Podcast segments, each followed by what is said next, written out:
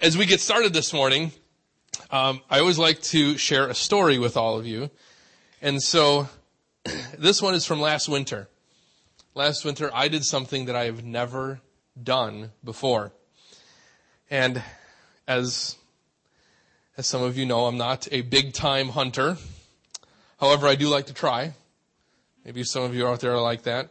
And I'd gotten this new shotgun um, for for Christmas, and so course I wanted to try it out. And so I, I jumped at an opportunity to go rabbit hunting, something I'd never done before. So um, I was able to go with Pastor Mark, Brett, and the Vogies, and with their beagle, the Vogies beagle named Nikki.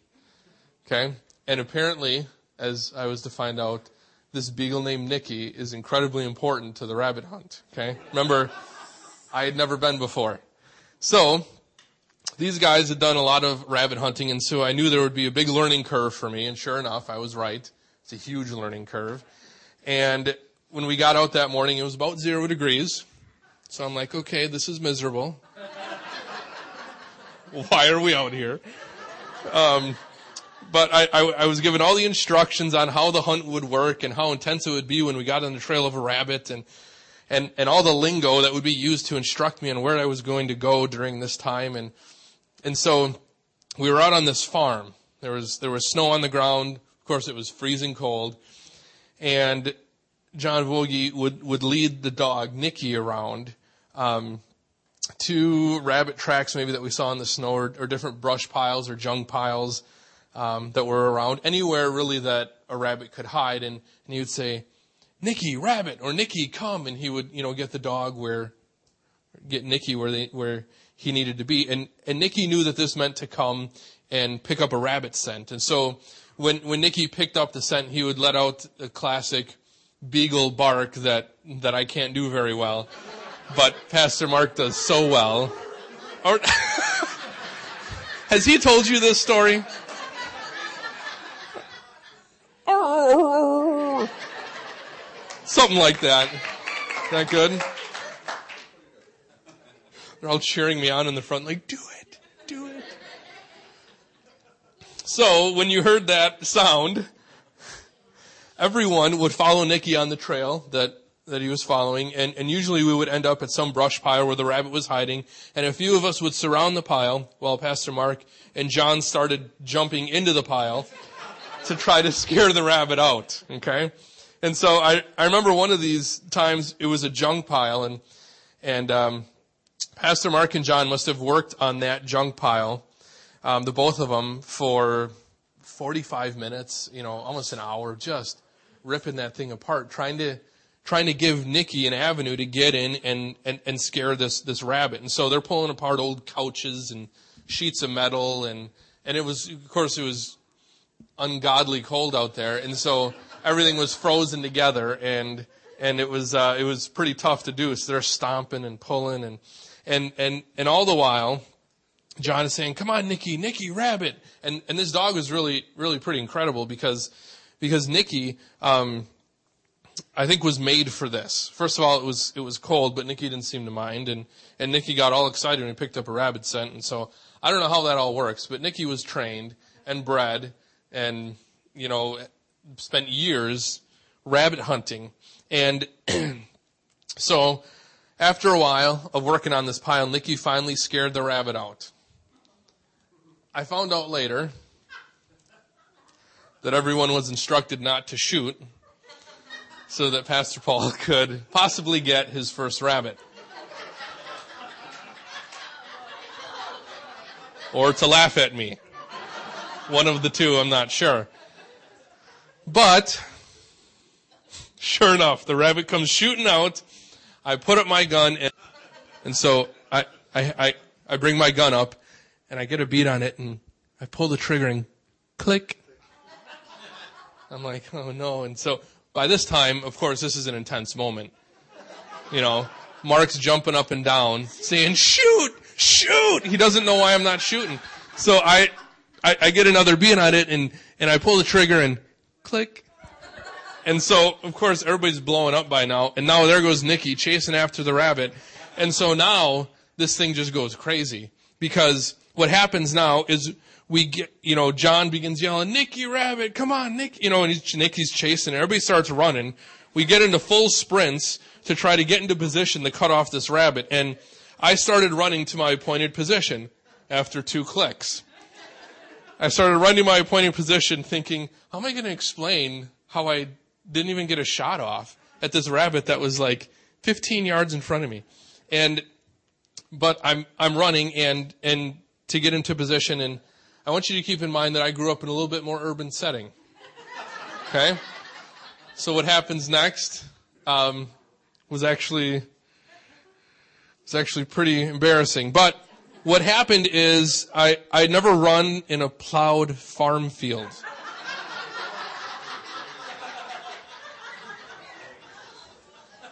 That's that that's hard. It was it, it was actually really difficult. Um, so I can't tell you how many times I fell.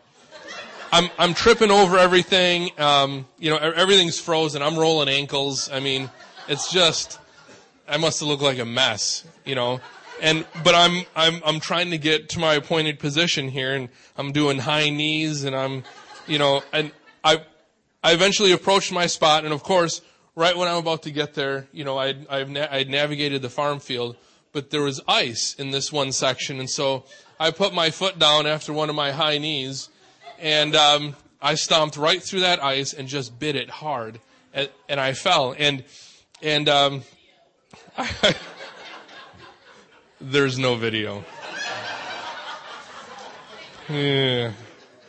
But I eventually approached my spot, and you know I found this ice, and I went down hard. And meanwhile, Nikki's going, oh, you know, going crazy. Everyone's sprinting and yelling instructions and running you know, and I'm I'm the city guy trying to navigate a farm field, and and my last fall was pretty intense, and I got up with a hard limp. So now I'm you know I'm doing one of these, trying to hurry up to my spot, and and uh, I couldn't give up though. I mean, I was already the the guy who did do clicks on his gun, and um, so I I got to my strategic position, and uh, I was a little late getting there, but I got there, and right when I got there to where I was supposed to be, I was told to go somewhere else. So I painfully limped to my next position, and I'm like, all right, I'm getting there, you know, and these guys are running and yelling, the dog's going. I mean, so the dog was chasing the rabbit, everyone else was in position, and I finally heard a shot, and I'm like, oh, thank you, Jesus. Somebody kill that rabbit. And, and sure enough, it was Brett. So thank you, Brett.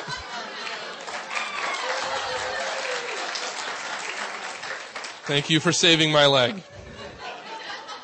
I may still be in that farmer's field right now. So that was all going on. I was excited to hear that shot. Brett came out with the rabbit, and I was like, man, that's a lot of work for one rabbit. Like, who does this? And af- after that, though, I got my gun squared away and everything. And um, just when we were walking back to our cars to leave, Nikki gets on another trail, and finally, I got my first rabbit. So after that embarrassing first round, and so um, there's there's a picture actually I have of of our little rabbit hunt that day, and uh, it was a great experience.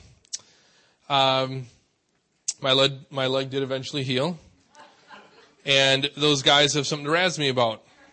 And after the first attempt of shooting that rabbit, they had worked so hard to get out of the pile. Of course, they have every right to. Um, but this morning, I don't want to necessarily talk to you about a hunting story.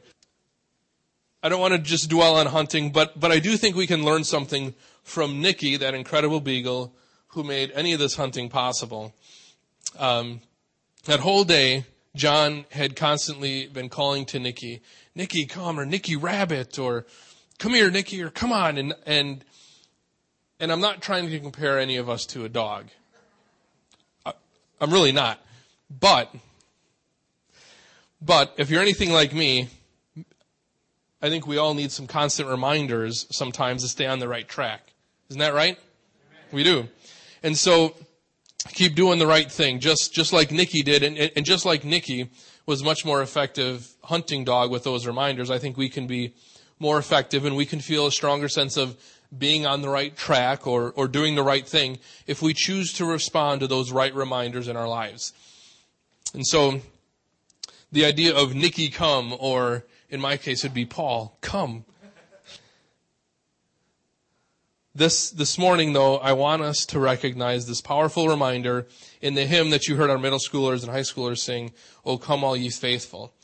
You know, in our, our series of It's All About Him, we're using some incredible, powerful, incredibly powerful Christmas hymns to help us recognize some very significant Bible truths. I don't want to talk to you this morning about a hymn necessarily, but I do want to use this hymn to point us to the reminder that God gives us throughout scripture to come and adore Him. And, and just like it was for Nikki, these reminders can be very helpful for us too. After all, we use reminders every day, don't we? How many of you have a calendar? Okay. How many of you live and die by your calendar? That's right. So we keep calendars. Every day I look at my calendar to remind me of what I have to do that day or into the future. Um, how many list makers are there in the room? They're very proud, apparently. my, my wife is one of them. I'm married to a list maker. And um, she's beginning to turn me into one too because they are very helpful lists are great for reminding us what we have to do to or accomplish and or how many times kids or adults right before you're going to walk out the door maybe your mom or your spouse or somebody reminds you to pick something up from the store in fact this of course happened to me just this week um, with kristen and i just talked we had just talked about something i was supposed to do i walk out the door and she said aren't you going to take that and like two seconds ago, we had just talked about it. I'm like, yes, I'm going to take it. Do you think I was going to leave it? Who does that? So, you know, that's, that, that's kind of picture into our life, but, but, but this song, Oh, come all ye faithful is exactly the same thing. It's like, it's like John saying, Nikki, come, or it's like checking your calendar to see what you have to do that day. And this morning, God wants to remind his faithful, you and I, to come. To help us understand this reminder to come, let's look at, we're going to look at two stories that were part of the very first Christmas. We're going to use the story of the wise men and the shepherds to guide us down this path this morning. And although these are very familiar stories, I believe God wants to show us a few things that maybe we commonly can overlook in these stories. So we're going to start with the shepherds. You can grab your Bibles and the shepherds actually are a very significant part of this song. Um, we're going to turn to Luke chapter 2 and look at verses 18, or I'm sorry, verses 8 through 16. Luke chapter 2, verses 8 through 16. In, in the song, O Come All Ye Faithful, the verse that is really talking about this, the story of the shepherds goes like this. It says, Sing choirs of angels, sing in exultation, Sing in all ye citizens of heaven above. Glory to God, glory in the highest, and then, O come, let us adore him. This is describing what the shepherds experienced. And so let's take a look at this, the, the full story here in Luke chapter 2, verse 8 through 16. It says, And there were shepherds living out in the fields nearby, keeping watch over their flocks at night. An angel of the Lord appeared to them, and the glory of the Lord shone around them and they were terrified. But the angel said to them, Do not be afraid. I bring you good news that will cause great joy for all the people. Today in the town of David, a Savior has been born to you. He is the Messiah, the Lord. This will be a sign to you. You will find a baby wrapped in clothes and lying in a manger. Suddenly, a great company of heavenly hosts appeared with the angel, praising and saying, Glory to God in the highest, and on earth peace to those on whom his favor rests. When the angels had left them and gone into heaven, the shepherds said to one another, Let's go to Bethlehem and see this thing that has happened, which the Lord has told us about. So they hurried off and found Mary and Joseph and the baby who was lying in the manger. This stanza, this stanza in O Come All Ye Faithful, is a great picture for us of the exalted song of the angelic choir heard by the lowly shepherds. And I want you to remember this story. I'm going to put it in your back pocket. I want you to hold on to it. We're going to refer to it. I'm going to refer to it later on. But keeping, keeping the story of the shepherds in mind, let's look at the second story that we're going to use this morning, which is in Matthew chapter 2, verses 8 through 11. Matthew chapter 2, verses 8 through 11. And we're going to take a look at this famous Christmas story about the wise men. And so, what had happened up, up into verse 8, Matthew 2, to get up to verse 8, the wise men had followed the star from the east, and they had followed it to Judea, and they, the king of that area was King Herod. And so they went into King Herod, and they're having this conversation with King Herod, and we pick it up in verse number 8. It says, He said to, he sent them to Bethlehem. This is Herod who sent the wise men to Bethlehem and says, Go and search carefully for the child. As soon as you find him, report to me so that I too may go and worship him, which we all know is not true. After they heard the king, they went on their way, and the star they had seen when it rose went ahead of them until it stopped over the place where the child was. When they saw the star, they were overjoyed. On coming to the house, they saw the child with his mother, Mary, and they bowed down and worshipped him. They opened their treasures and presented him with gifts of gold, frankincense, and myrrh. So we have the story of the shepherds, and we have the story of the wise men. And on the surface, these two stories have a ton of differences. To, to begin with, we can list a few of them. To begin with, angels appear to the shepherds, but the wise men don't see any angels. They just follow a star. And also, these two events most likely happened about two years apart. The shepherds and the wise men were never at the manger together at the same time. The, the shepherds were not very well respected in their culture. They were not held in high regard, where the wise men were highly regarded, as evidenced by their visit to King Herod. The shepherds didn't bring anything to Jesus. They didn't bring any gifts, while the wise men brought extravagant gifts. And we could go on. There's, there's countless number of differences here. Although all these differences are true, these two stories did have a few things in common, though. One thing they did have in common is that they both came. They both came. They both responded to the invitation or reminder to come and adore him. The shepherds and the wise men came and worshiped the King of Angels. This hymn, O come all ye faithful, is telling us to do the exact same thing. It's a reminder to come, just as the shepherds and the wise men did. I believe God wants us to understand the significance of this one common thread and remind us this Christmas and all year round to come and adore Him just like you did this morning.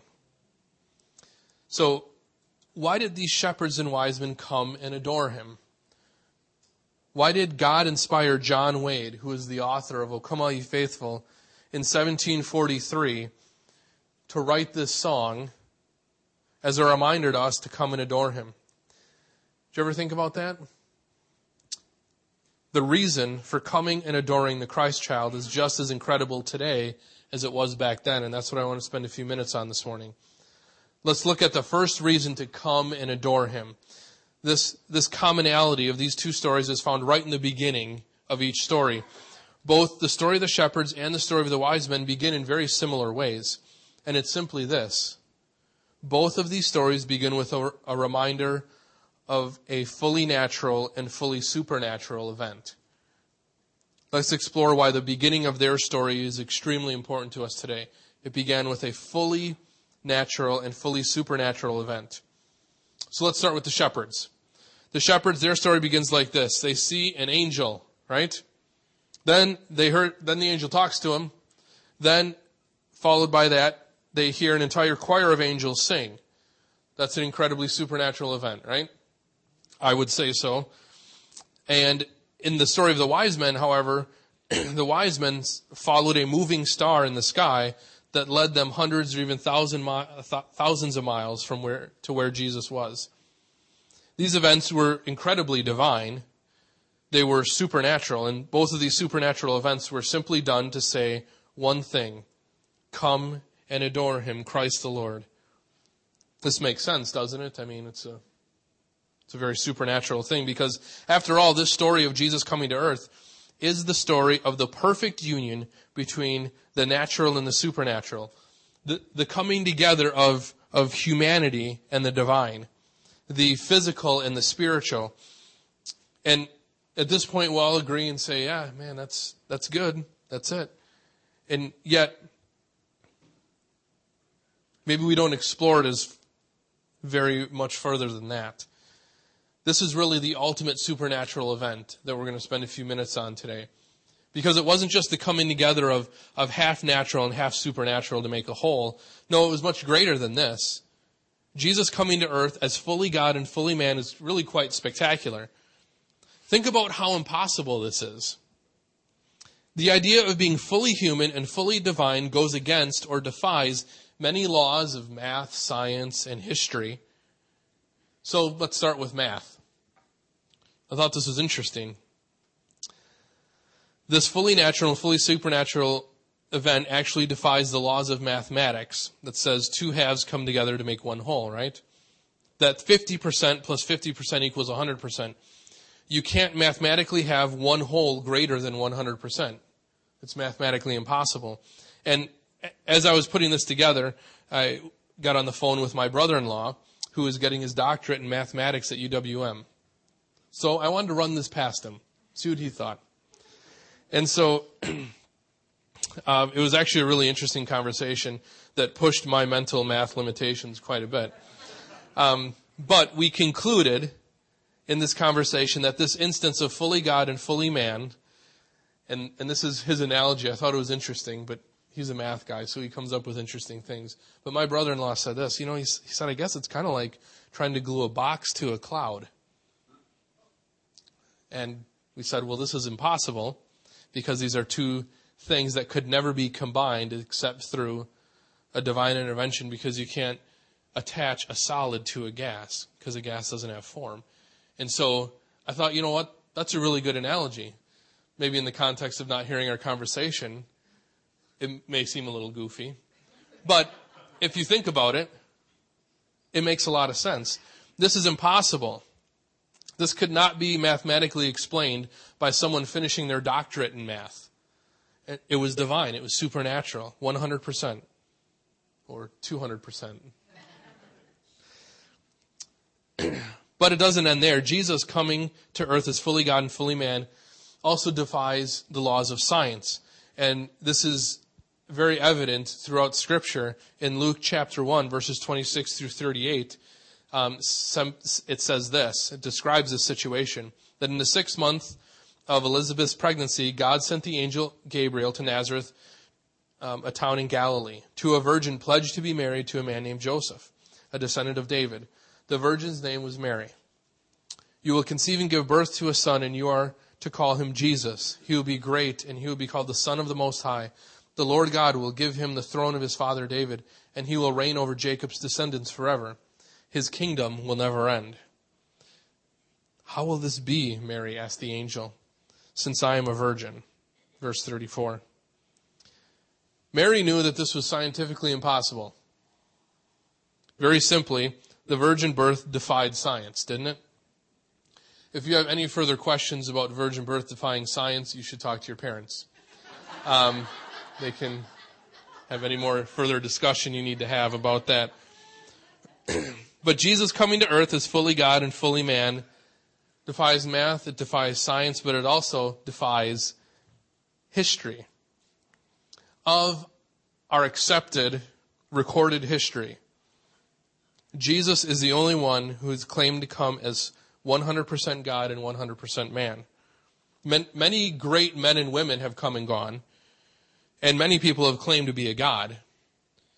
But Jesus is historically accepted as the only one with eyewitnesses and written accounts about being fully God and fully man. In fact, the writer of O Come All Ye Faithful had written a second stanza that is usually omitted in most hymnals, but is very revealing. It reminds us that the Christ child is the very God himself. It goes like this. It goes, God of God and light of light begotten, Lo, he abhors not the virgin's womb, very God begotten, not created. O come, let us adore him. Once again, exalting his divinity. 100% divine, but 100% human. Jesus coming to earth as fully God and fully man ought not to be overlooked or minimized because the supernatural reminds, reminders that were given to the shepherds and the wise men of, Oh, come, let us adore him, are still given to us today. Our series that we just finished called Experiencing God showed us that God is always at work around us, right? God pursues a love relationship with us that is real and personal, and since He is fully God and fully man, He can be at work in our lives in very natural and very supernatural ways. God looks at us very much like He did at those seemingly privileged shepherds and wise men. He may not be sending choirs of angels or a star to follow every night, but He is still trying to get our attention and say to us, Come and adore Him. My Son, Jesus. This Christ child, who is fully God and fully man, is constantly trying to reveal himself to us in both natural and supernatural ways, just like he did back then. And since he is fully God and fully man, doing the impossible by defying math, science, and history, here's the incredible thing. You can trust him. You can trust him with the impossible situations in your life too. The God of the natural and the supernatural the impossible family situation that some of you are going to walk into this Christmas in just a few days. He can do the impossible. Any situation where there seems to be no chance of getting better, God is able. Because He came to this earth and did the impossible means that you can put your full faith and trust and hope in Him for your impossible situation. He is simply reminding us to come and adore Him. The God of the universe experienced every human aspect yet still remained completely God. This should be a breath of fresh air to us, an encouragement to us to not lose hope that God is naturally and supernaturally able to intervene in the most difficult of situations. Isn't that encouraging? Because there seem to be a lot of difficult situations during the holidays, don't there? We all run into them, no matter how healthy or what kind of background our families have. There always seems to be very difficult situations. He wants us to come and adore him, considering this supernatural event of Jesus coming as fully God and fully man. Both the wise men and the shepherds responded to God's supernatural reminder by physically showing up, by coming. They got up and followed a star, in the wise men's case, or they listened to what the angels said and went and adored the King of Angels. And I've I've often wondered something, um, even, even talking with a few people about it, and there's no there's no way of ever knowing. The Bible doesn't give us any indication of this. This is just Paul's own own musings. But I've often wondered if God revealed himself and the birth of his son to anyone else. Did you ever think about that? I've, uh, you know, were, were there others? So I've decided to name this person who might, might have been you know, the recipient of, of receiving something from God, like Jebediah the blacksmith or something like that, who was out pounding on metal and I don't know, maybe an angel showed up or something super, supernatural happened to him. But I wonder if there were people, more people that God tried to reveal himself to that just never responded. God sent an angel or some other disruption that maybe they disregarded, maybe they ignored. Maybe they never really got over the fear of the of the whole experience to ever respond or show up. and when I was looking at this though and thinking about it, I thought how how disappointing to miss an opportunity to respond to what God was doing, right? To be a part of, and, and maybe they didn't even, I doubt they fully understood the significance of the story that they were going to be involved in that people thousands of years later were going to be reading about them in the Bible as these incredible people who responded and worshiped the king. They didn't, they didn't know that. They just simply responded. And so in my heart, I thought, man, I don't ever want to miss one of those opportunities. And a lot of times, though, those opportunities can be difficult. They call for, like Pastor Mark referred to earlier, tough decisions, right choices. Life is all about choices. And so you look at the wise men, they left everything. I mean, their family probably thought they were nuts. Like, where are you going? Well, he's got this star up here, and I'm just going to go ahead and follow that. to wherever it goes. I mean, it just, it's kind of crazy. But they did it. They responded. And not all the times that, that God reveals himself to us do we have to respond in crazy far out ways. But the, the point is that we need to respond. Don't be Jebediah the blacksmith or whatever name you want to give him. And, and maybe not respond to what God is trying to reveal to you. But what we do know is that the shepherds and the wise men came and adored the Christ child. And so the shepherds and the wise men's story are similar in the beginning, like we just talked about, but they're also similar in their endings too. Consider what each of them did when they came to adore Jesus. The, the wise men came and adored and gave gifts, according to Matthew 2, 11 and 12. While the shepherds came, adored the Christ child, and left to tell everyone they knew about what happened in Luke 2, 17 and 18. And at first glance, these responses actually seem very different. But upon further review, we notice an incredible similarity in their responses. And, and then the similarity is this their responses were, were very natural but had divine significance. That they were very natural but had a divine significance. Their response to God's reminder to come and adore Him began with obedience, right? They didn't ask for the incredible experience again. They didn't call, you know, a, a, a huge prayer meeting. They weren't too busy. They simply came, right? And I think we can learn a lot from the simplicity of their response. When God reminds his faithful to come and adore him, he simply wants us to come. He wants us to, to obey, just like the shepherds and the wise men did. And when they came, look how different their responses were. The wise men brought incredible, valuable gifts, while the shepherds left, nothing, uh, left and told everyone they could about the incredible events. And what we should notice is how incredibly important each of these responses are. Both responses were very natural but had divine significance. So let's look at the wise men. They brought extremely valuable gifts, the very best that they could give.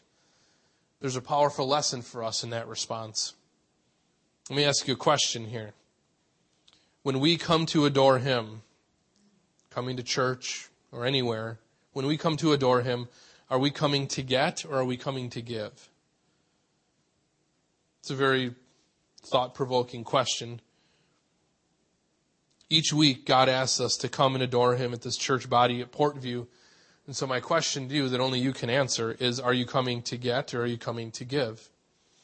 You know, a, a common misconception that um, is out there is that a few are called to come and give while the rest come to receive from those who are giving.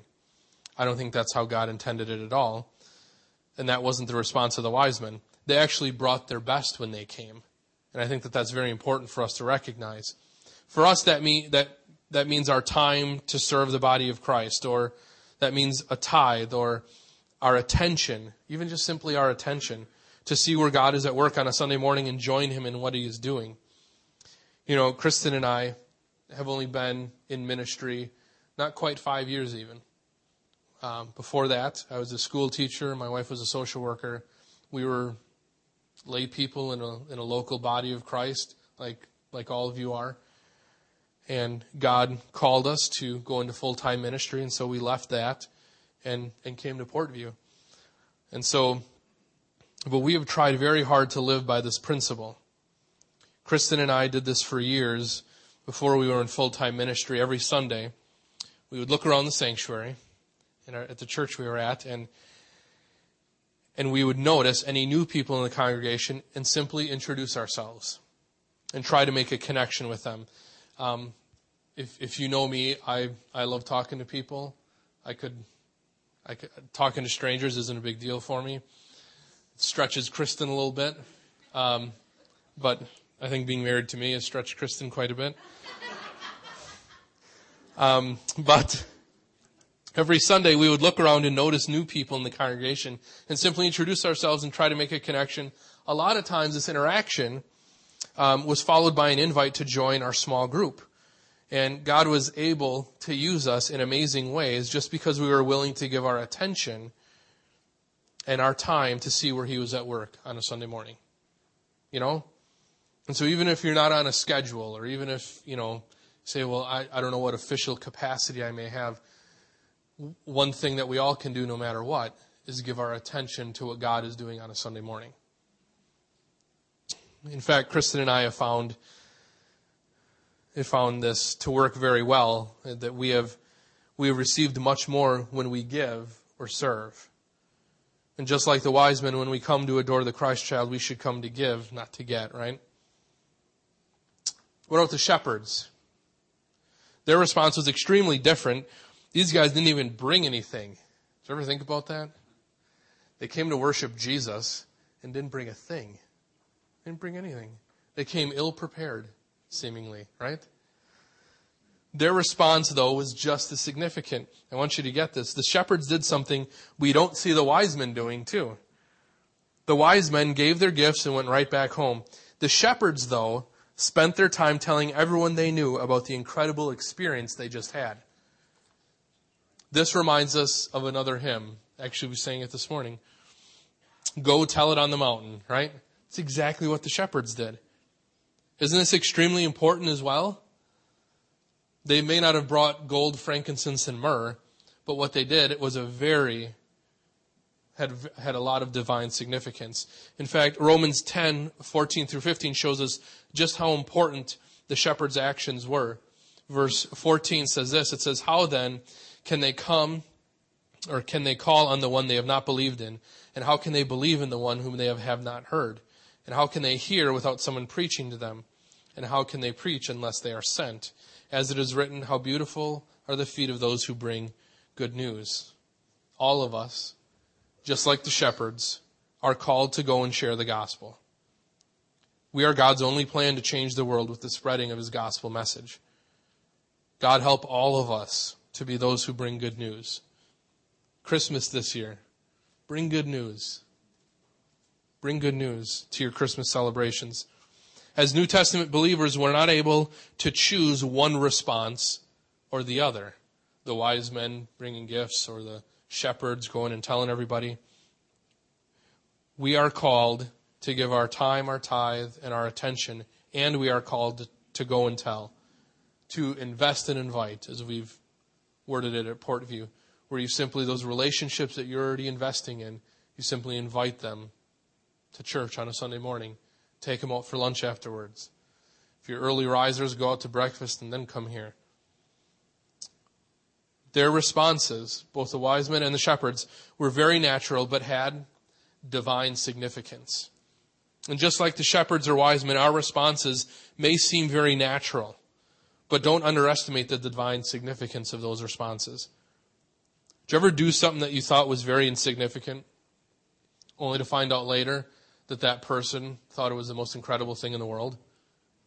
And you kind of smile and you're like, really? I didn't even do anything. Or I didn't even try. I didn't know I was being that nice. You know? Or I don't think I even really said that. But, you know, it's, it's those things God uses to impact someone or something. God uses these seemingly natural responses to accomplish His very divine will in the hearts of people and to further His kingdom on the earth. Isn't that cool? Even despite us, He uses us. Because I mess up a lot. But I still believe God can use me somehow.